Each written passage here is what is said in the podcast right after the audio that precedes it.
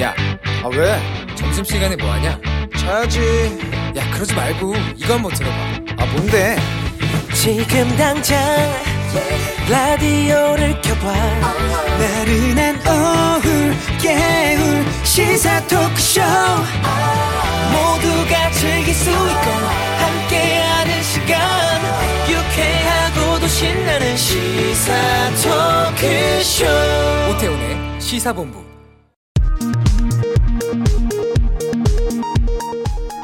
이 시각 라디오 정보센터 뉴스입니다. 정부가 전국의 각 지역에 적용될 사회적 거리두기 단계와 지방자치단체가 개별적으로 시행할 방역 조치를 내일 발표합니다. 최근 4차 대유행이 수도권에서 비수도권으로 번져감에 따라 비수도권 지자체들은 거리두기 단계 격상과 이행기간 연장, 사적 모임 인원 축소 등의 조치를 내놓을 것으로 보입니다.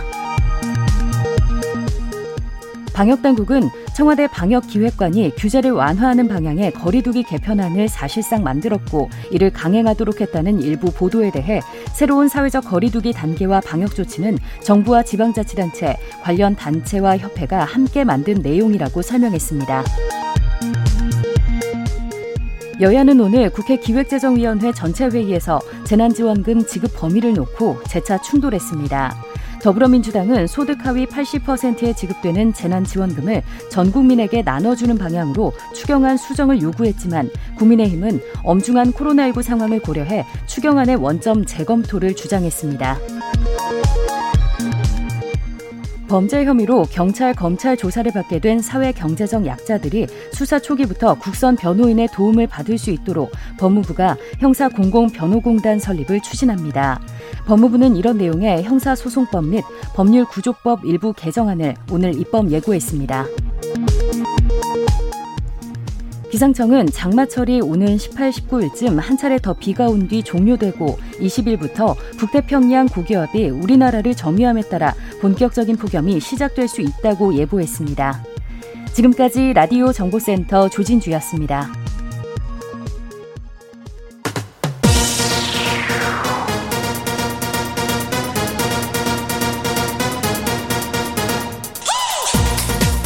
박정호의 본부 뉴스.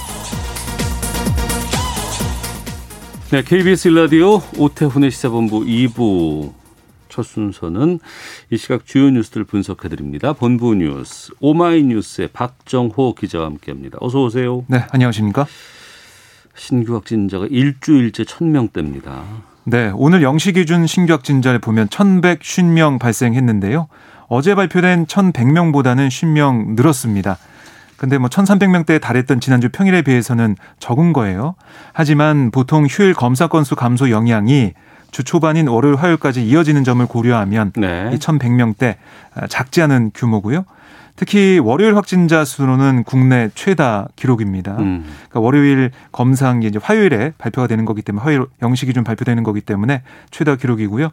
더욱이 비수도권 지역 발생 비중이 전체 확진자의 30%에 점점 가까워지고 있어요.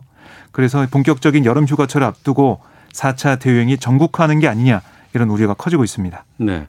국회에서도 현역 의원이 확진 판정받았네요. 네, 이 국, 국민의힘 이 경남 통영 고성 지역의 정점식 의원이 확진 판정을 받았는데요.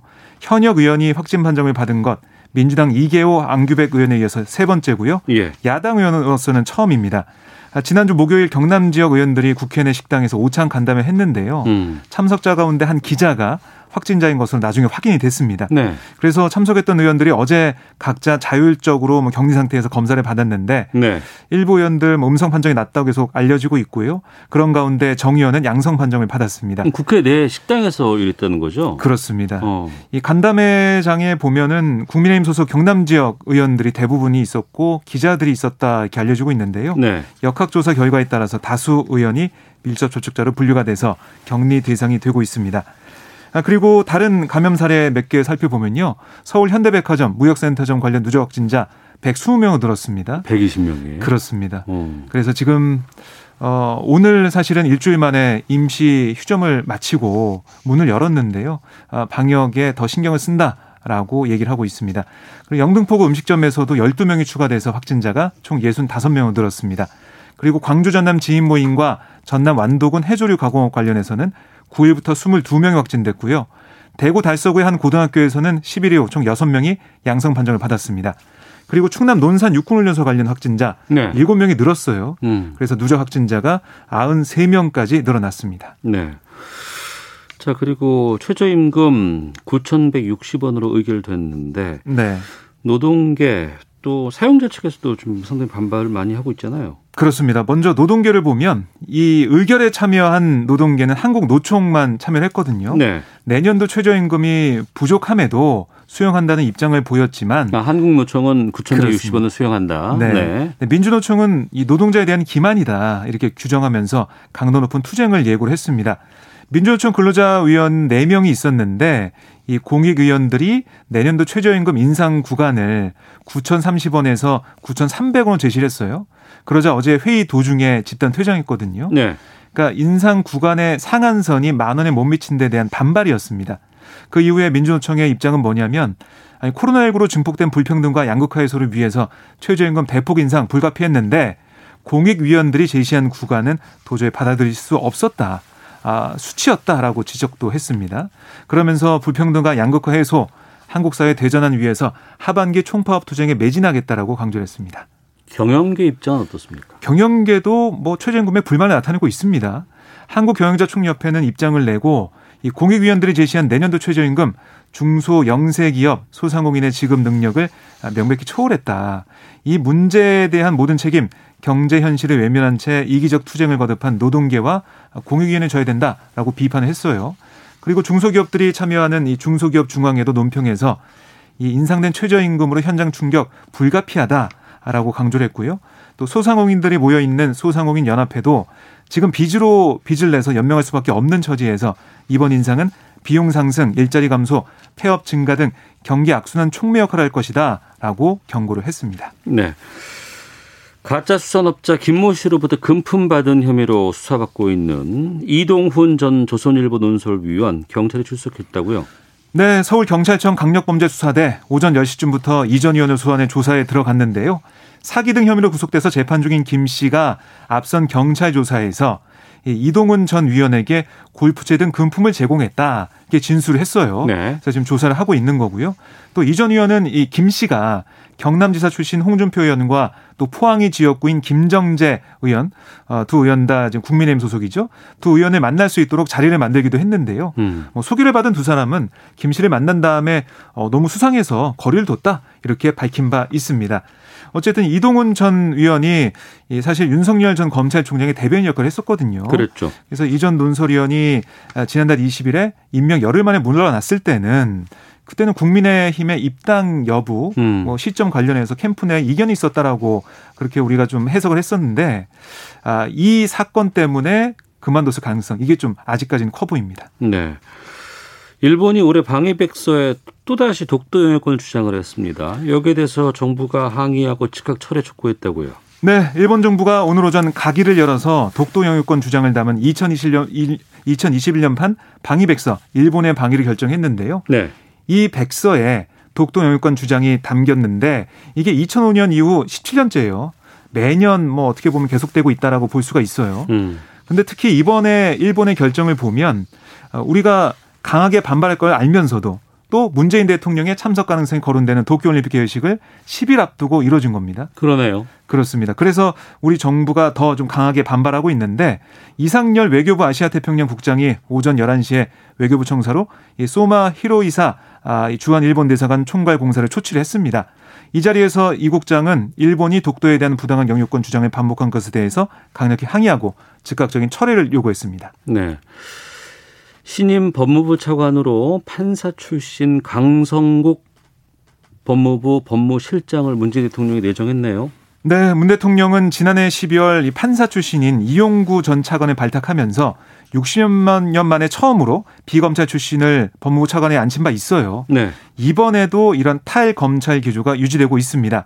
박경미 청와대 대변인 이 브리핑 내용을 좀 보면 법무부 업무 전반에 대한 높은 이해도 또 탁월한 법률 전문성 이걸 바탕으로 법무 검찰 개혁과 여성아동 범죄 정책 등 법무부의 당면 과제를 차질 없이 적극적으로 이 강성국 내정자가 추진할 것으로 기대한다라고 네. 밝혔습니다. 음. 강 내정자 임기는 내일부터 시작됩니다. 네, 하나만 더 보겠습니다. 광화문에 있는 세월호 기업 공간 서울시가 철거하겠다고 했는데 민변이 계획 철회를 요구했다고요? 네, 서울시가 그러니까 지난 5일 광화문 광장 재구조화 공사를 위해서 세월호 기업 공간을 철거하겠다라고 4.16 세월호 참사 가족협의회에 통보를 하면서 이번 달 20일부터 25일까지 기업 공간에 있는 사진과 물품 이거 다 정리해 달라고 요청했거든요. 네. 가족들은 강하게 반발하고 있는데 민변도 성명을 냈습니다. 그러니까 기업 공간은 세월호 참사 희생자 가족들과 시민들의 기본권 보장을 의미하는 장소다. 음. 기업 공간을 일방적으로 철거하는 건 기본권을 직접적으로 침해하는 공권력의 남용과 다름없다라고 지적을 했습니다. 그러니까 기업 공간이 있어야만 세월호 유가족이 아, 신원권을 행사할 수 있고 일반 네. 국민도 표현의 자유를 실현할 수 있다는 그런 주장을 펼치고 있습니다. 알겠습니다. 자, 오마이뉴스의 박정호 기자와 함께했습니다. 고맙습니다. 고맙습니다.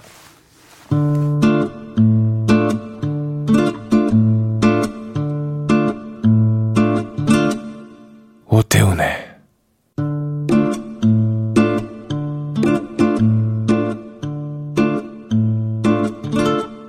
시사본부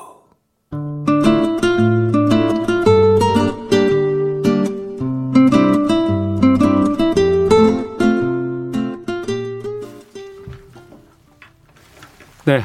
1시 11분 지나고 있습니다. 시사본부는 청취자 여러분들의 참여 기다리고 있습니다. 샵 9730으로 의견 보내주시면 되고요. 짧은 문자 50원, 긴 문자 100원, 어플리케이션 콩은 무료입니다.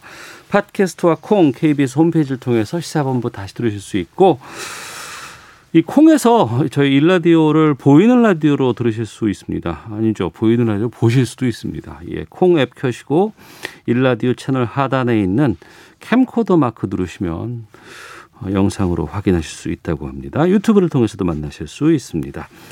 매주 화요일 여야 의원과 함께하는 정치화투 시간인데요.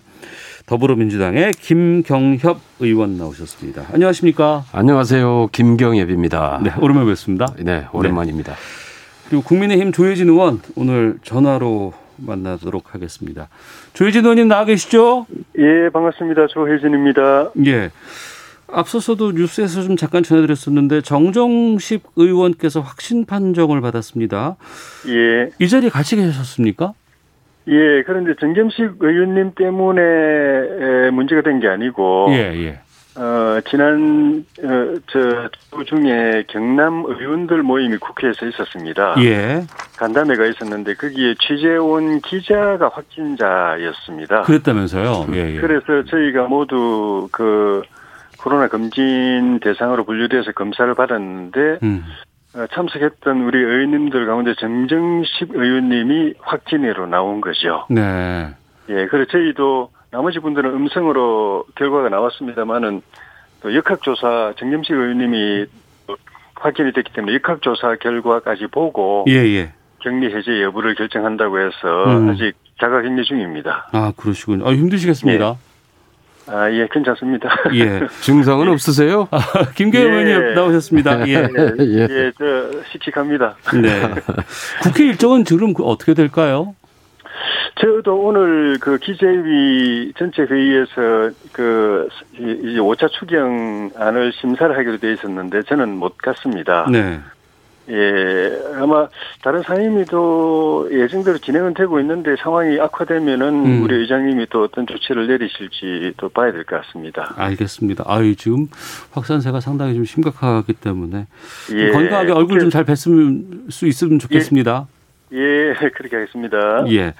아, 그러면 이제 어, 대선 경선 상황부터 좀 본격적으로 살펴보도록 하겠습니다. 민주당 쪽부터 좀 짚어볼까 하는데 지난 그 대선 경선 예비 경선에서는 추미애, 이재명, 정세균, 이낙연, 박용진, 김두관 이렇게 여섯 명의 후보가 2차전 펼치게 됐습니다.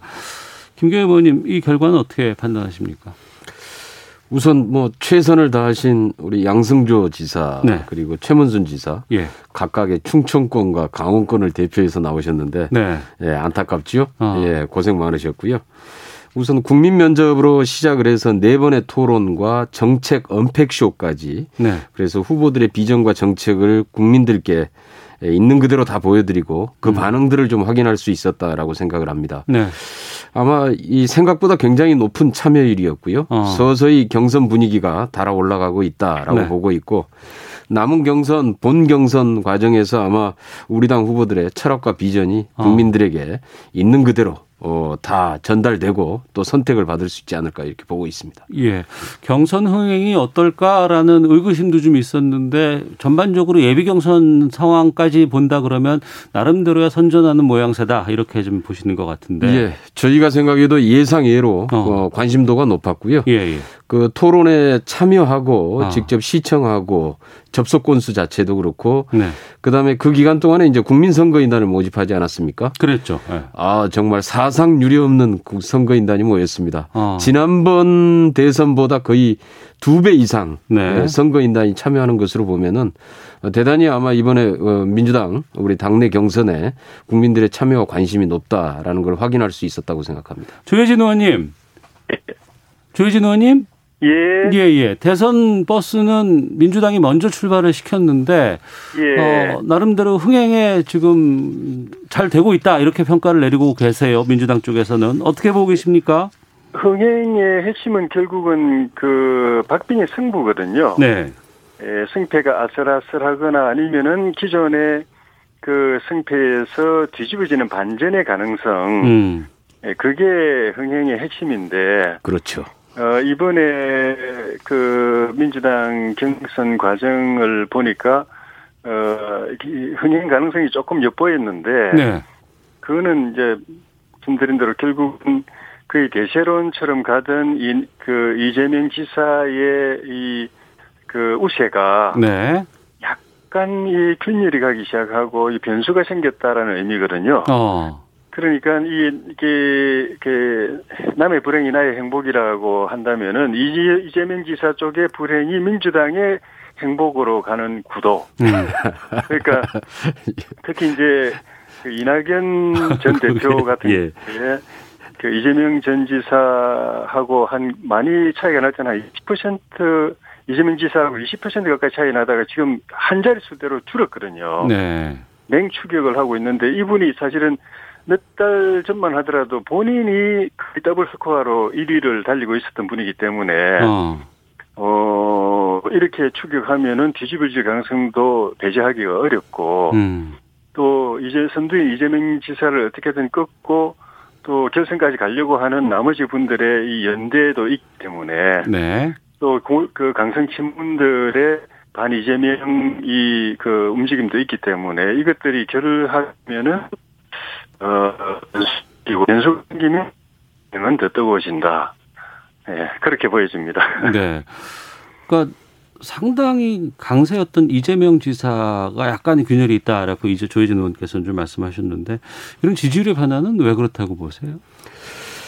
어, 아마 지금 이제 몇 차례 이 후보 토론들 과정에서 네. 어, 좀 뭐라 그럴까요? 이재명 지사 입장에서는 이제 앞서가는 선두로서의 예. 방어- 방어적인 예. 측면 그러면서 조금 더 뭐라 그럴까요? 좀 이렇게 예, 안심한다 그럴까요? 음. 좀 그런 모습이 좀 보이죠. 네, 공격적인 예, 것보다는 안정적인 예, 것들을 예. 추구하려고 반면에 하겠죠. 이제 예. 새로운 다른 후보들은 어찌 됐든지 도전하는 입장이고 음. 그러다 보니까 굉장히 적극적으로 대시를 하게 되고 네. 이제 아마 좀 그런 과정들을 거치면서 그 과정에 이제 뭐 약간의 뭐 말 실수나 이런 것들도 나오고 음. 이렇게 하면서 이렇게 구도 전체가 이렇게 좀 이렇게 흔들리는 거 아니냐 이렇게 보고 있습니다. 네. 이제 아까 지금 우리 제가 볼 조- 때는 제가 볼 때는 그 이재명 지사께서 이낙연 대표의 그, 그, 제 전철을 반복하시는 것 같은 느낌 드는데, 네. 그, 이낙연 전 대표께서도 이 지지율이 잘 나오고, 뭐, 그, 저기, 그 대세론 이야기까지 나오니까 관리 모드로 들어가 버렸거든요. 네, 안, 네. 안전빵. 역동적으로 새로운 걸 계속 만들어내고 해야 되는데 관리 모드로 들어가면서 그래 됐는데 네. 그 이재명 지사께서도 이제 대세론 이야기 나오니까 그 관리 모드로 들어가면서 이재명 지사의 그 제일 장, 장점이었던 사이다가 없어져 버렸어요. 사이다가. 아, 예, 예. 음. 어. 그 부장문조심하는 구- 구도로 가버리면서 방어적으로 가면서 네. 좀 전에 그 김경임 의원님 말씀하신 그런 이제 몇 가지 좀 감점 요인도 생기고 이러면서 이제 판에 판세에 변화가 온 것 아닌가 싶어요. 음. 근데 어찌됐건 그 판세 변화가 온 것이 흥행에는 상당히 좀 강점으로 작용하고 있다. 이렇게 봐야 예. 되겠네요. 그렇죠. 그렇죠. 어.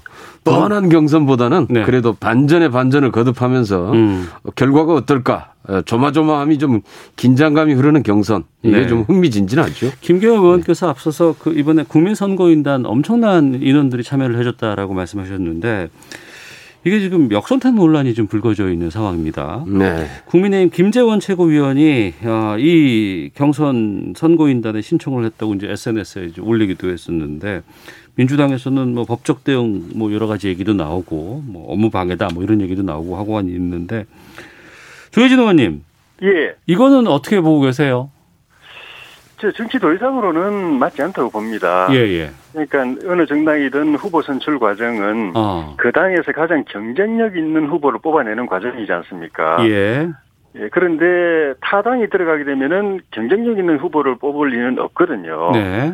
뭐, 그 타당에 유리한 후보, 그, 그거는 결국 그 당의 경쟁력이 떨어지는 후보가 타당에 유리한 후보가 되지 않습니까? 예. 그러면 그 경쟁력 있는 후보를 뽑는 그 과정이 왜곡되게 되는 거죠. 음. 그 남의 당에 들어가서 그런 걸 하는 거는 저는 더 이상 옳지 않다고 생각이 들지만은 네. 그런 원인을 그 자초한 민주당에도 전 책임이 있다고 보는 게 지금 이제 민주당이 유례 없이 많은 선거인단에 참여했다고 돼 있지만 그게 무차별적으로 선거인단 모집 그 홍보를 하고 하면서 그게 우리 당의 의원들이나 네. 이 당직자들한테까지 문자가 오고 하면서 어 어쨌든 그 문자를 통해서 저희가 참여할 수 있는 자격이 부여가 되고 또 어떤 그 요인이 유인이 유인이 된 거거든요. 예. 뭐 그럼에도 불구하고 그 참여한 게 잘했느냐는 부분에 대해서는 뭐 좀 전에 말씀드린 그런 그 어, 논란의 여지가 있지만은 음. 어쨌든 민주당이 국민선거인단을 초청장을 보낸 셈이고 아. 그래서 그에 따라서 참여하는 거는 아무 문제가 없었던 것이고 예. 예, 그런 게 민주당에게도 어떻게 보면 흥행을 너무 이제 선거인단 모집 흥행을 너무 집착하다 보니까 이런 문제가 야기된 그런 책임도 있다고 저는 생각합니다. 음, 자초한 측면도 있다고 말씀하셨는데 김경호 의원님. 원래 이제 이 국회의원들이나 당직자들의 전화번호라고 하는 게 상당 정도 많이 퍼져 있습니다. 예, 많이 예. 알려져 있어요. 그렇죠. 예. 그래서 저희도 이제 사실 그 국민의힘 당 내부 형사나 당 내부 경선에 참여해 달라고 하는 문자 메시지를 많이 받지요. 음. 그런데 실제로 참여합니까? 안 하지요. 네네. 이게 이제 우리 경제 활동, 특히 시장에는 상도의가 있다 그러면은 네. 정치에는 정치도의라는 게 있는 거거든요. 음. 그래서 적어도 아, 자기가 참여해야 될 자리인지 아닌지 정도는 기본적으로 판단을 할 수 있어야 된다고 생각을 하고요. 네. 어떤 법적인 조치를 떠나서 정치의 품격의 문제다. 음. 그런데 이제 문제는 이제 제1야당의 최고위원이 이렇게 얘기를 했는데 사실 당 대표라면은 당연히 말렸어야지요. 네, 네. 그것은 그럴 문제가 아니다. 이게 뭐 다른 당의 뭐 경선에 경선을 방해하고 뭐 행패를 부린다 뭐 이런 차원의 문제뿐만 아니라 이거는 어, 하나의 그 정치적인 도의, 도덕적인 기준의 차원에서 판단해야 될 문제다. 음. 그래서 그런 문제들에 대해서 최소한의 그런 어, 도리들은 지키는 게 예의 네. 아니겠느냐라고 생각을 합니다. 제 1차 점, 이 사- 사안의 1차 점화는 민주당이 그런 문자를 보낸 게 1차 점화인데, 예. 이 2차 폭발은 민주당이나 이재명 지사 쪽에서 너무 또 과잉 반응을 하는 바람에 음. 이게 큰 뉴스가 돼버렸습니다. 예, 예. 그냥 뭐, 그, 김재원 최고위원이 페이스북에 올린 걸 하나로, 음, 뭐 그런 일이 있었구나 하고 넘어갔으면은 이렇게까지 크게 뉴스가 안 됐을 텐데, 법적 대응을 한다, 뭐, 민주당, 그, 저기, 저, 이재명 지사 쪽도 뭐, 발끈하면서 이렇게, 이게, 이게, 결과적으로는 저는 이걸 보면서 김재원 최고가 약간 아. 낚시성도 있다. 네네. 약간 미끼를 던진 적도 있지 않았나. 근데 그거를 민주당이나 이재명 지사 쪽에서 덥석 물어가지고, 어. 어, 오히려 그 김정은 최고위원이 이 은근히 기대했던 결과를, 효과를 만들어준 측면도 있다. 음. 아, 그런 생각도 좀 듭니다. 알겠습니다. 조혜진 의원님, 예. 중간 중간에 전화가 좀 상태가 잘 안 좋거든요. 저희가 전화 연결을 다시 드리겠고요. 예. 어, 예. 제가 김교호 의원께 그 지금 그 민주당 경선 진행 과정에서의 이 코로나로 인한 연기론 이 부분에 대한 질문을 좀 먼저 좀 드리고 진행을 하고 있을 테니까 다시 연결을 하도록 하겠습니다.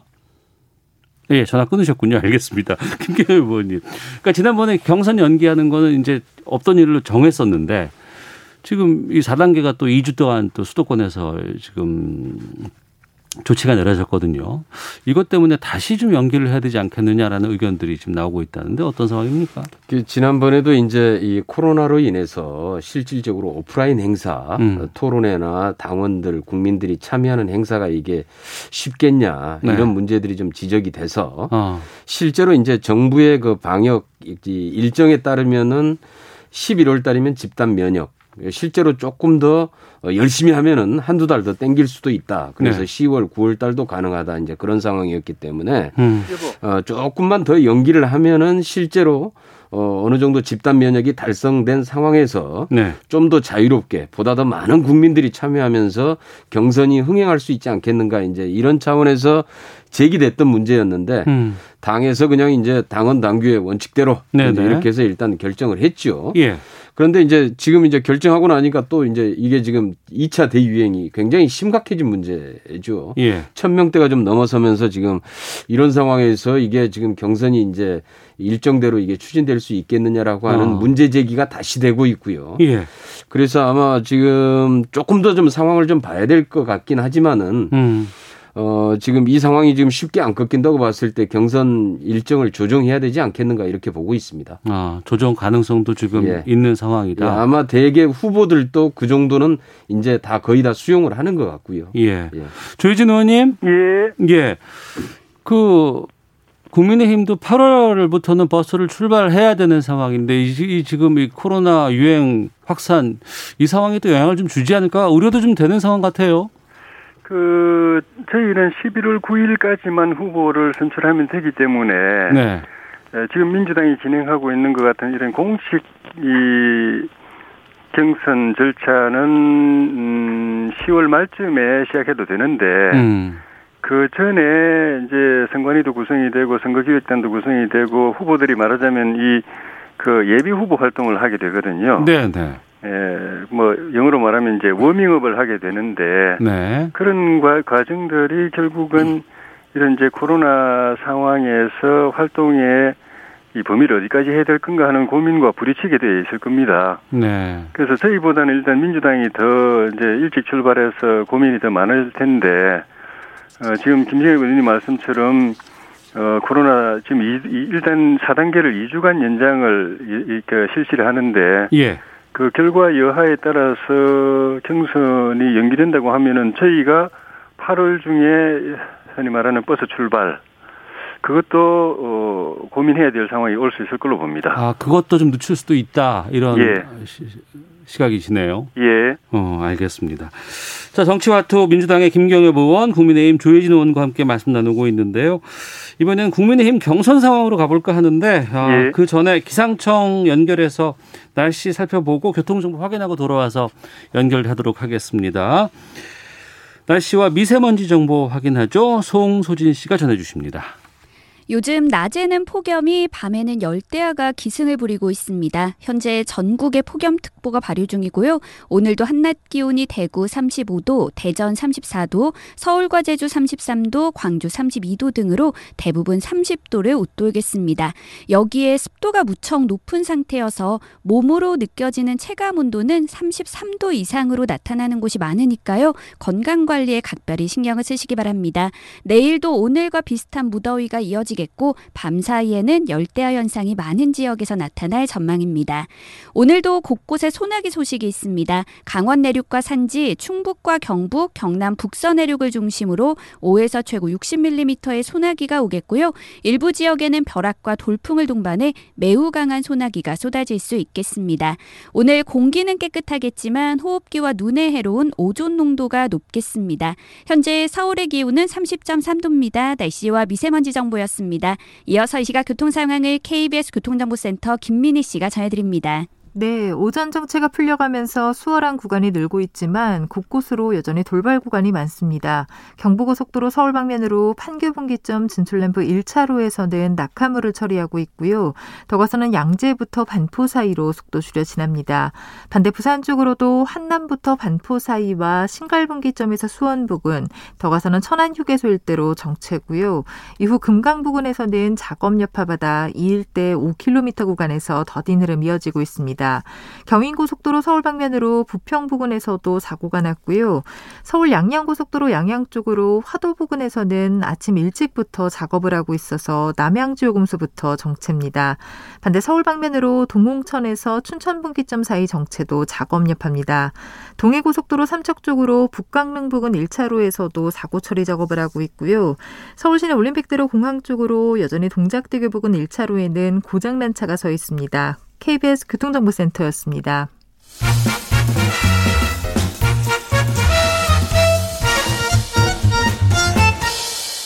오태훈의 시사 본부.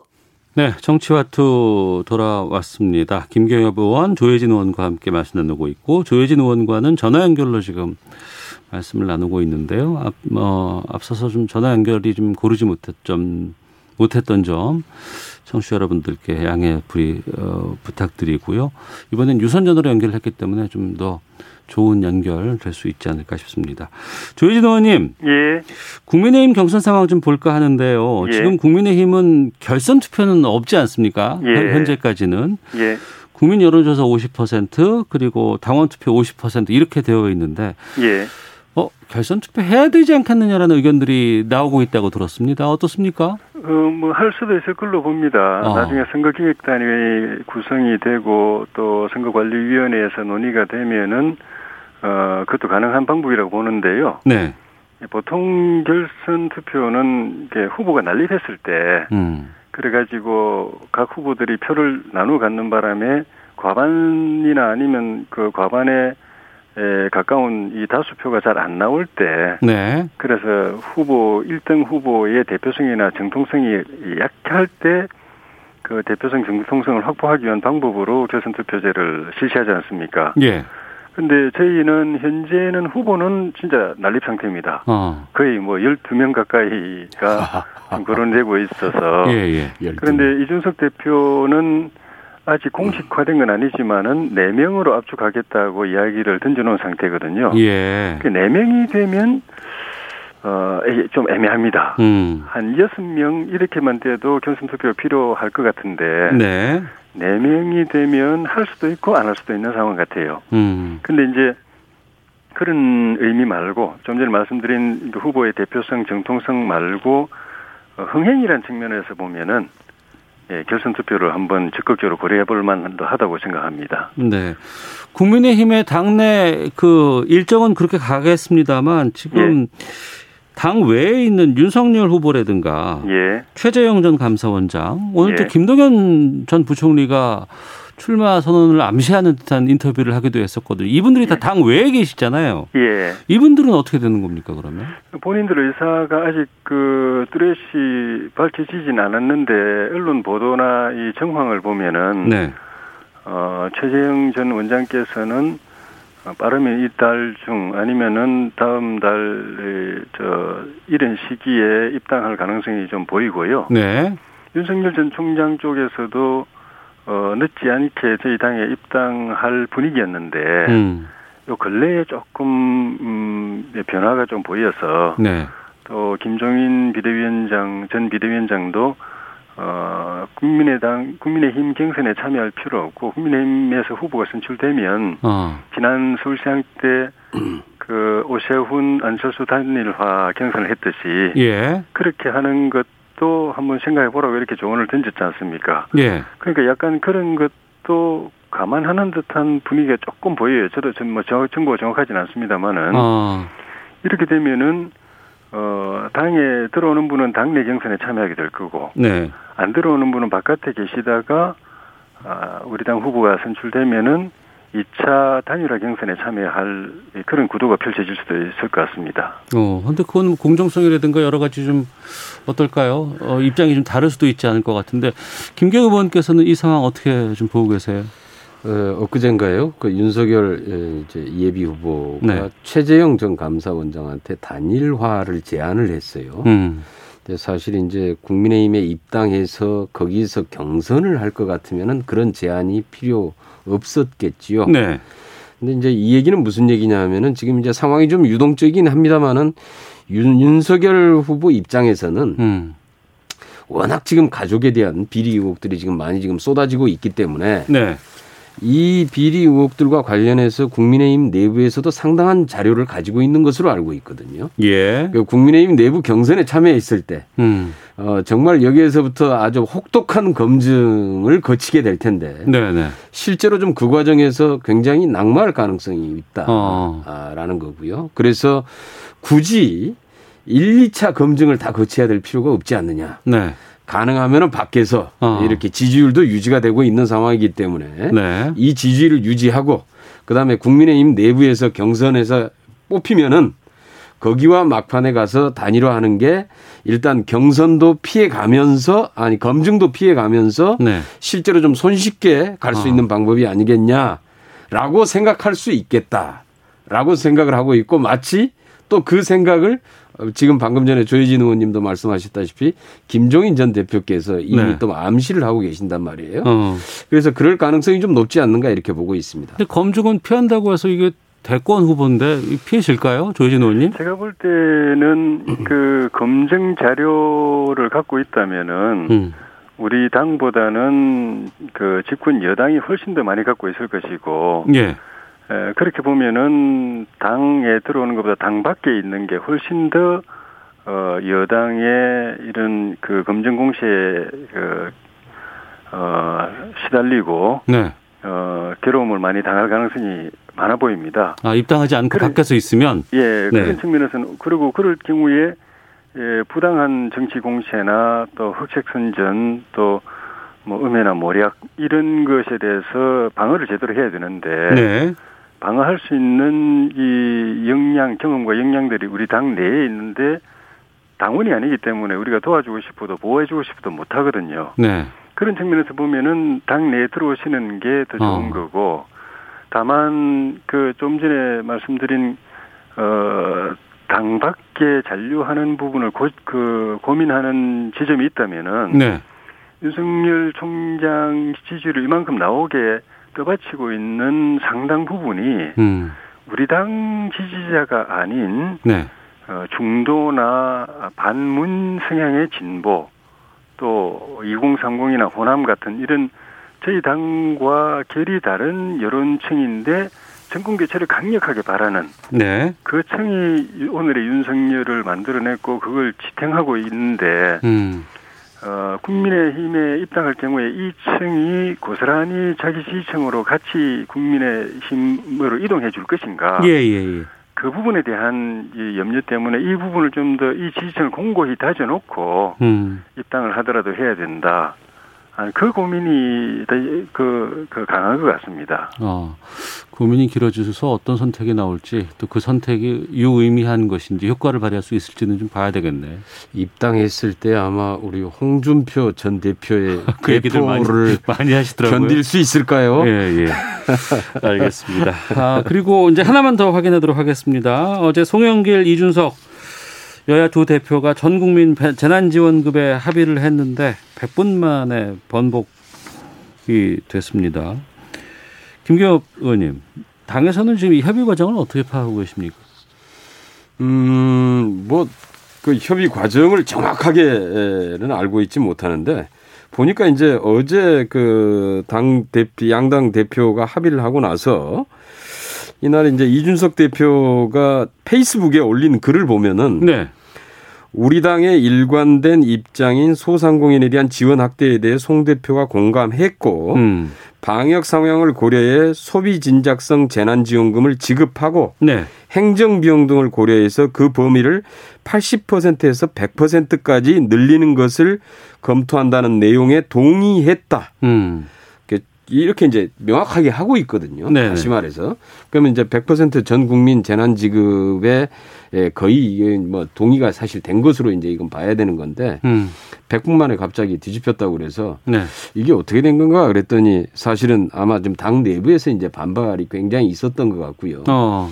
근데 이제 문제는 그런 거죠. 사실은 당 대표 차원에서 큰 틀에서 합의가 되면은 네. 다시 이제 이 부분과 관련해서 구체적인 이 큰 틀 내부에서 사실은 예, 각각의 상임위나 예결위에서 이제 심사가 들어가지 않습니까? 네. 그럴 때 사실 좀 보완하면 될 수 있는 문제인데 이 큰 합의의 틀 자체를 다시 부정을 해버리니까 음. 정말 이제 심사하기가 참 깝깝하게 돼 있습니다. 네. 이게 그래서 이게 이렇게 돼버리면 사실 여야 교섭단체가 존재하는 이유가 어. 이런 정도의 큰 틀에서 합의를 하고 이걸 이렇게 해서 원만하게 운영해가는 협치의 과정인데 예. 이렇게 이제 거의 뭐 합의해놓고 또 뒤집어버리고 뒤집어버리고 이제 이게 사실 20대 국회 때 그 국민의힘 내부에서 워낙 이게 참 큰 문제가 됐습니다. 음. 그러다 보니까 국민의힘도 제대로 힘 못 쓰고요. 예. 어, 정말 이제 그냥 오합지졸이다 이런 얘기 듣게 되고 음. 어, 결국은 국회는 국회대로 공전하고 계속 갈등만 유발하고 이런 상황이 되고 말았는데 에, 어지간하면은 이런 좀 그 당 대표 간에 합의됐던 사안들에 대해서는 당 내에서 그래도 존중을 해주고 나머지 이제 그 예산 심사나 상임위 심사 과정에서 좀 더 보완해가는 이런 방식을 취하는 게 좀 생산적인 논의가 가능하다라고 알겠습니다. 생각을 합니다. 조혜진 의원님, 예. 당의 상황은 어떻습니까?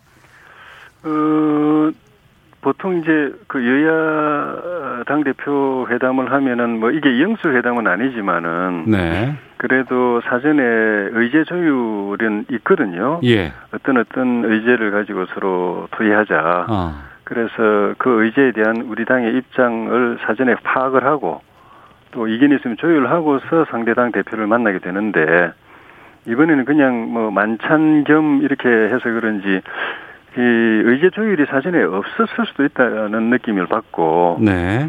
어 그래서 민주당이 던지는 의제들에 대해서 우리 이준석 대표께서 당내의 사전 조율 과정이 없었던 거는 확실한 것 같아요. 어. 그래서 그 자리에서 어, 선의로 어, 합의를 해줬는데 그게 기존의 우리 당의 노선 또 정책 기조 그리고 어 기- 제1차 그 재난지원금 지급 이후부터 계속 견지해왔던 입장하고 너무 틀려가지고 예. 당내에서 어, 그러면 안 된다 해서 다시 이제 조정을 그 하고 있는 과정인데 어뭐 좀 뭐 말씀을 좀 길게 드리긴 좀 시간이 부족하지만은 예, 예, 예.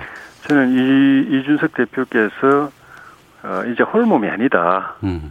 우리 당의 운명을 쥐고 있는 당 대표고 어, 또 다른 측면에서는 이준석 대표가 성공해야 2030 세대도 희망이 생기고 네. 우리 정치도 바뀔 수 있고 우리 당도 바뀌고 나라도 바뀔 수 있다. 그래서 어 그런 무거운 책임감을 생각을 의식을 해서 이제부터 이런 그 시행착오는 없도록 어 소통하고 또 신중하게 좀 해줬으면 하는 바람입니다. 그러면 추경 심사는 어떻게 되는 겁니까?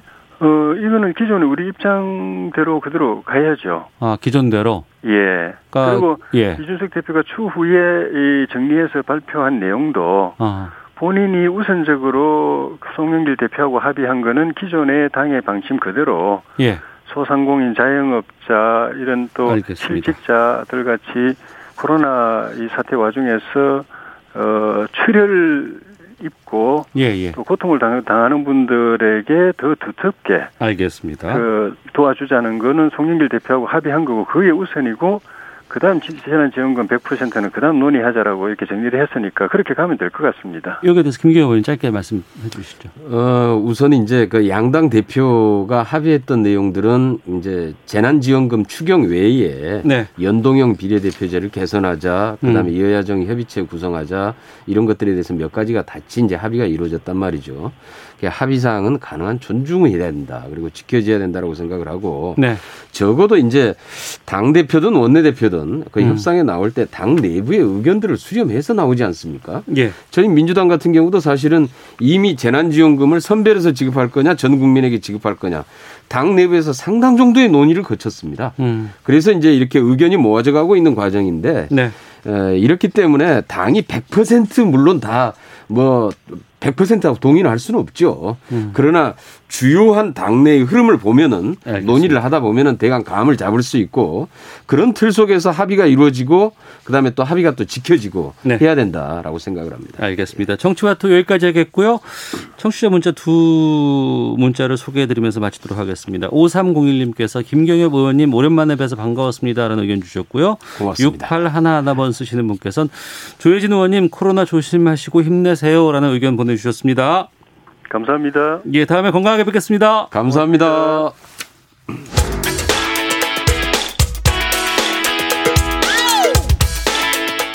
오태훈의 시사본부는 여러분의 소중한 의견을 기다립니다. 짧은 문자 50원, 긴 문자 100원의 정보 이용료가 되는 샵 9730, 우물정 9730번으로 문자 보내주십시오. KBS 라디오 앱 콩은 무료입니다. KBS 라디오 오태훈의 시사본부. 지금 여러분은 대한민국 라디오 유일의 점심 시사 프로그램을 듣고 계십니다. 자동차의 모든 것을 알아보는 시간입니다. 권용주의 차차차 자동차 컬럼니스트시죠. 국민대학교 권용주 겸임 교수와 함께합니다. 어서 오십시오. 네, 안녕하세요. 내년부터 정부가 네. 소형 LPG 트럭 보조금을 줄인다 이런 소식들 나오고 있는데 가만히 있어 보자. 우리나라 차량 가운데 소형 트럭 배출가스가 가장 많지 않나요? 일단 비중이 네. 차지하는 대수가 210만 대로 절대적이에요. 음. 그러니까 지금 요즘 택배 많이 이용하시잖아요. 네네. 그런 차들 다 해당되는 거죠. 이 차가 포터랑 봉고 두 개가 그렇죠. 두 개밖에? 없어요. 예, 전체 화물차의 62.2%를 차지하는데 우리나라 전체 화물차가 내뿜는 도로 이동 배출가스 비중이 예. 약간 68% 정도 되거든요. 예, 예. 68% 중에 아, 69.2% 그걸 100으로 두면 아. 69.2%가 1톤 소형 화물차죠. 아, 활- 화물 1톤. 네. 네, 네. 그러니까 그만큼 이제 이 차들이 다 디젤이에요. 그러면은 환경오염 심각하죠. 네, 그래서 이 문제를 해결하자라고 네. 해서 여러 가지 대책들을 쭉 세워왔습니다. 예. 그러니까 첫 번째가 뭐냐면 일단 배출가스를 저감시키자. 음. 그 중에서도 보니까 오래된 디젤 차가 네. 배출가스가 많이 나오더라. 그 폐차하면 돈 주고 그랬잖아요. 그렇죠. 예. 그게 이제 배출가스 저감 사업이에요. 예. 일단 그렇게 시작을 한 거예요. 음. 어, 저감 장치도 달아주고 네. 그다음에 LPG 엔진으로 교체하도록 유도를 했어요. 네. 근데 저감 장치를 달고 계속 쓰는 거죠. 음.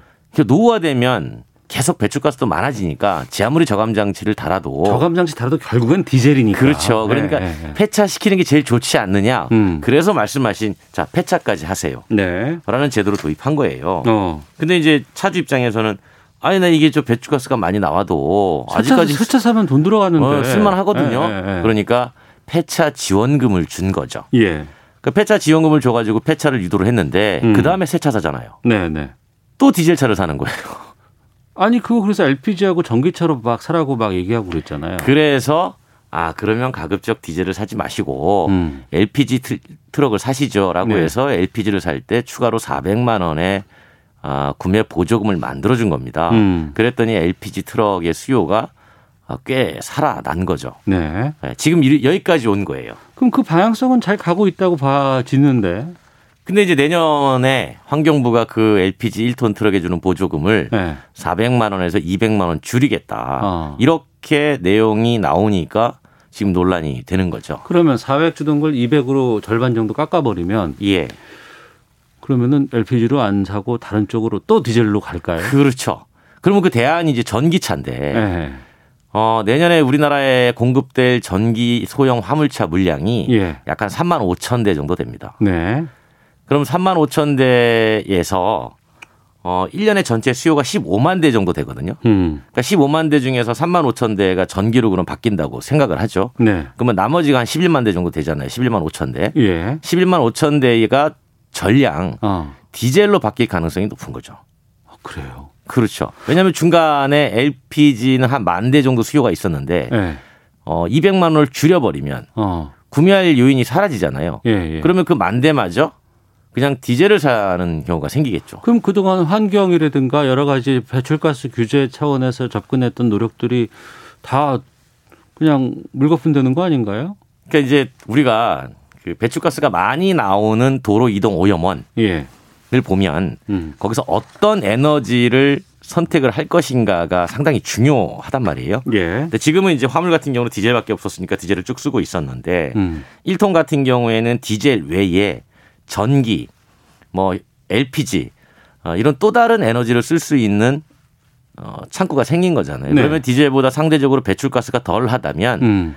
같이 복합적으로 늘려 나가는 게 사실은 맞는 방향이에요. 네. 그러니까 어느 한쪽을 어, 구매를 억제시키거나 하는 거는 그렇게 바람직하지 않고 아, 무조건 디, 디젤은 사지 마세요. 안 됩니다. 이렇게 할 수는 없는 거고. 그렇죠. 다 열어놔야죠. 네, 네. 어, 그런데 지금 이번에 조치는 이미 열어놨던 LPG 1톤 트럭의 구매 수요를 다시 막아버리는 거니까 음. 네. 이게 과연 어, 옳은 것이냐 음. 어, 배출가스 측면에서 왜냐하면 어, 질소산화물이라고 하는 미세먼지를 형성하는 어, 물질을 많이 배출한단 말이에요 디젤은 네. 그러다 보니까 아, 이게 환경에 오히려 역행하는 거 아니냐 환경부가 환경을 위해서 선택한 판단인데 어. 이게 오히려 실질적으로는 어, 배출가스 대기 오염 억제에 예. 오히려 역행하는 거 아니냐라는 이제 비판들이 흘러나오는 거죠. 그러니까 근데 그러면 디젤 차는 배출가스가 많이 나오고 안 좋은 게 많이 뿜어낸다 이런 여러 가지 생각들이 있잖아요. 네. 근데 뭐 유로 6인가 이래 가지고 그런 것들이 적용되는 걸 만들면 되지 않나요? 제가 이제 이렇게 말씀을 드릴게요. 네. 어, 휘발유하고 디젤이 있고 LPG가 있으면 네네. 어, 사실 이게 셋 다 화석 연료입니다. 그렇죠. 네, 네. 그런데 이게 일장일단이 있어요. 네. 디젤 차를 많이 육성하면 음. 많이 운행이 되면 이산화탄소 배출량은 줄어듭니다. 네. 상대적으로 가솔린이나 LPG 대비. 어. 그런데 질소산화물 즉 미세먼지를 형성하는 물질이 많이 나와요. 네. 그런데 반대로 LPG나 휘발유를 늘리면 이산화탄소 배출이 많아져요. 음. 그러니까 둘 다 줄이는 게 맞아요. 아 그러네. 네. 그러니까 예, 전기로 예. 가는 게 맞긴 맞는데 예, 예.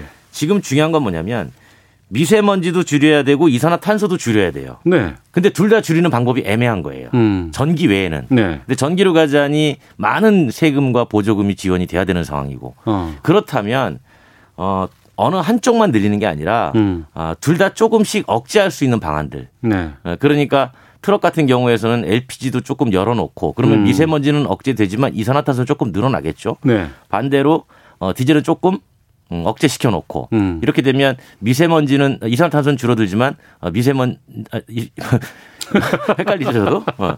어쨌든 뭐 양쪽에 예, 예. 어, 그런 것들을 좀 밸런스 있게 예, 예. 어, 조정을 할 필요가 있다라는 거죠. 디젤은 미세먼지고 LPG는 이산화탄소. 그렇죠, 그렇죠. 아. 예. 그런데 솔직히 자영업자분들이나 소상공인들 아니면 택배 사업하시는 분들 이런 분들 일톤 화물차를 끄시는 분들은 운전하시는 분들은 그게 가장 생업이고 중요한 그렇죠. 교통수단이에요. 그러니까 이분들이 이게 뭐 디젤이냐 그 LPG냐 뭐 거거든요. 전기냐 네. 사실은 가장 접근을 먼저 하는 게 경제성이에요. 그렇죠. 예, 예, 맞습니다. 예. 그렇기 때문에 그 경제성이 디젤과 LPG가 어느 정도 동등한 수준에 맞춰줬을 때 음. 우리가 배출가스나 뭐 미세먼지나 우리가 좀 적절하게 어, 조절해 가면서 억제할 수 있는 건데 그러니까 관계 기관에서 그런 부분들을 배려를 하고 일정 정도의 조율을 통해서 어 그래 이걸 살 수 있게끔 열어줬으니 또 나도 환경 개선에 여러 가지 도움이 될 수 있는 부분들이 서로가 윈윈할 수 있는 부분들이 맞아 떨어지면 이걸 사시는 거지만 그걸 무조건 이렇게 줄이고 이렇게 그래도 당신은 사, 사셔야 됩니다라고 얘기할 수는 없는 거 아니에요? 그렇죠. 그래서 이제 제가 늘 얘기하는 게 뭐냐면 네. 그 연료에 대한 선택권은 가급적 소비자한테 주는 게 맞아요. 네. 어, 정부가 억제하는 게 아니라. 음. 아, 다만 그 연료의 사용에 있어서 네. 그 운행 유지비라는 경제성의 차이가 발생을 하니 음. 그 경제성의 차이를 보전만 해주면 네. 그냥 소비자 입장에서 나는 친환경이야 그러면 어떤 차를 선택하고 음. 난 그래도 뭐 이거 중요해라고 선택의 판단에 맡기는 거죠. 물론 인위적으로 정책적으로 억제할 수는 있으나 아, 중요한 건 제가 좀 전에 말씀드린 것처럼 이산화탄소도 줄여야 되고 미세먼지도 줄여야 되고 그러려면 전기로 가는 게 맞는데 전기로 가자니 어마어마한 세금이 많이 보조금이 필요하잖아요. 음. 그렇지 않을 때는 둘을 적절하게 밸런스 있게 섞어가면서 어, 확장시키거나 또는 억제시키는 게 어, 정책적으로는 상당히 중요한 판단이라고 하는 거죠. 그 가장 좋은 길은 전기로 가는 게 맞는 것 같은데. 전기로 가는 게 맞아요. 근데 금액 차이가 많이 나요? 많이 나죠. 전기 화물차는 지금 보조금만 거의 한 2,700만 원 수준입니다. 한 대당? 예, 그게 그냥 일반 디젤이나 LPG 트럭 한 대 사는 것보다 더 보조금을 많이 줘요. 예, 예. 예, 그거 언제까지 세금으로 다 줄 거냐는 거죠. 어. 네. 정책의 일관성도 상당히 좀 중요해 보이는데. 그러니까 왜냐하면 제가 쭉 설명을 해드렸지 않습니까? 음. 어, 이 1톤 트럭의 배출가스 저감을 위해서 쭉 해왔던 노력들. 거기에 사실은 LPG 1톤을 1년에 2만 대까지 수요를 늘리겠다라는 원래 그린 로드맵이 있었어요. 네. 내년까지 잡혀 있었고 2025년까지 돼 있었고 그게 음. 지금 하루아침에 어, 갑자기 200만 원 줄어든다니까 소상공인들이 좀 반발하는 그런 어. 상황이에요. 그러면 그 시중에 돌아다니는 전기차 어, 트럭 있잖아요. 예, 예. 저도 지나가다가 보면 올림픽대로에서 보면 보거든요. 네. 아, 저거 전기 트럭이구나. 인기 많죠. 그러니까 그거는 지금 계속 보조금은 나가고 있는 거 아니에요? 그렇죠. 구매할 때 나가는 거고요. 그러면 인기가 많다 보니까 줄을 서도 못 써요. 어, 아, 그래요? 네. 어. 그러니까 서로 신청하면 다 끝납니다. 예, 예. 하도 인기가 많아가지고. 어. 근데 제조사가 공급할 수 있는 물량이 음. 한정돼 있는 거예요. 네. 그러다 보니까 제가 좀 전에 말씀드린 것처럼 15만 대 중에 음. 내년에 3만 5천 대가 전기로 바뀌면 11만 5천 대가 이제 수요가 있을 텐데 네. 그 수요에서 LPG 보조금을 200만 원 줄여버리면 어. LPG 트럭을 안 사게 되는 거죠. 예. 다 디젤 사죠. 어. 그럼 이제 시장이 그냥 전기 아니면 디젤 이거만 남는 거예요. 음. 저감 장치 기술이라 든가 이런 걸 좀 향상을 해서 결국에는 그 오염물질을 줄이는 게 목적이라 그러면 그런 쪽으로 또 고민이 좀 필요하겠네요. 그렇죠. 가장 물론 좋은 방법은 어. 구매 저 운행 억제예요. 예, 예. 그렇게 할 수는 없지 않습니까? 아, 그럼 생업인데. 네, 특히나 물류 쪽이어서 예, 예. 네, 그렇기 때문에 저감 장치에 대한 기술도 중요하고 음. 기본적으로 이제 정책의 일관성도 중요하다라는 걸 이제 말씀드리고 싶었던 겁니다. 알겠습니다. 자, 권영주의 차차차 국민대 권용주 겸임교수와 함께했습니다. 말씀 고맙습니다. 감사합니다. 오태훈의 시사본부 여기서 인사드리도록 하겠습니다. 내일 뵙겠습니다. 안녕히 계십시오.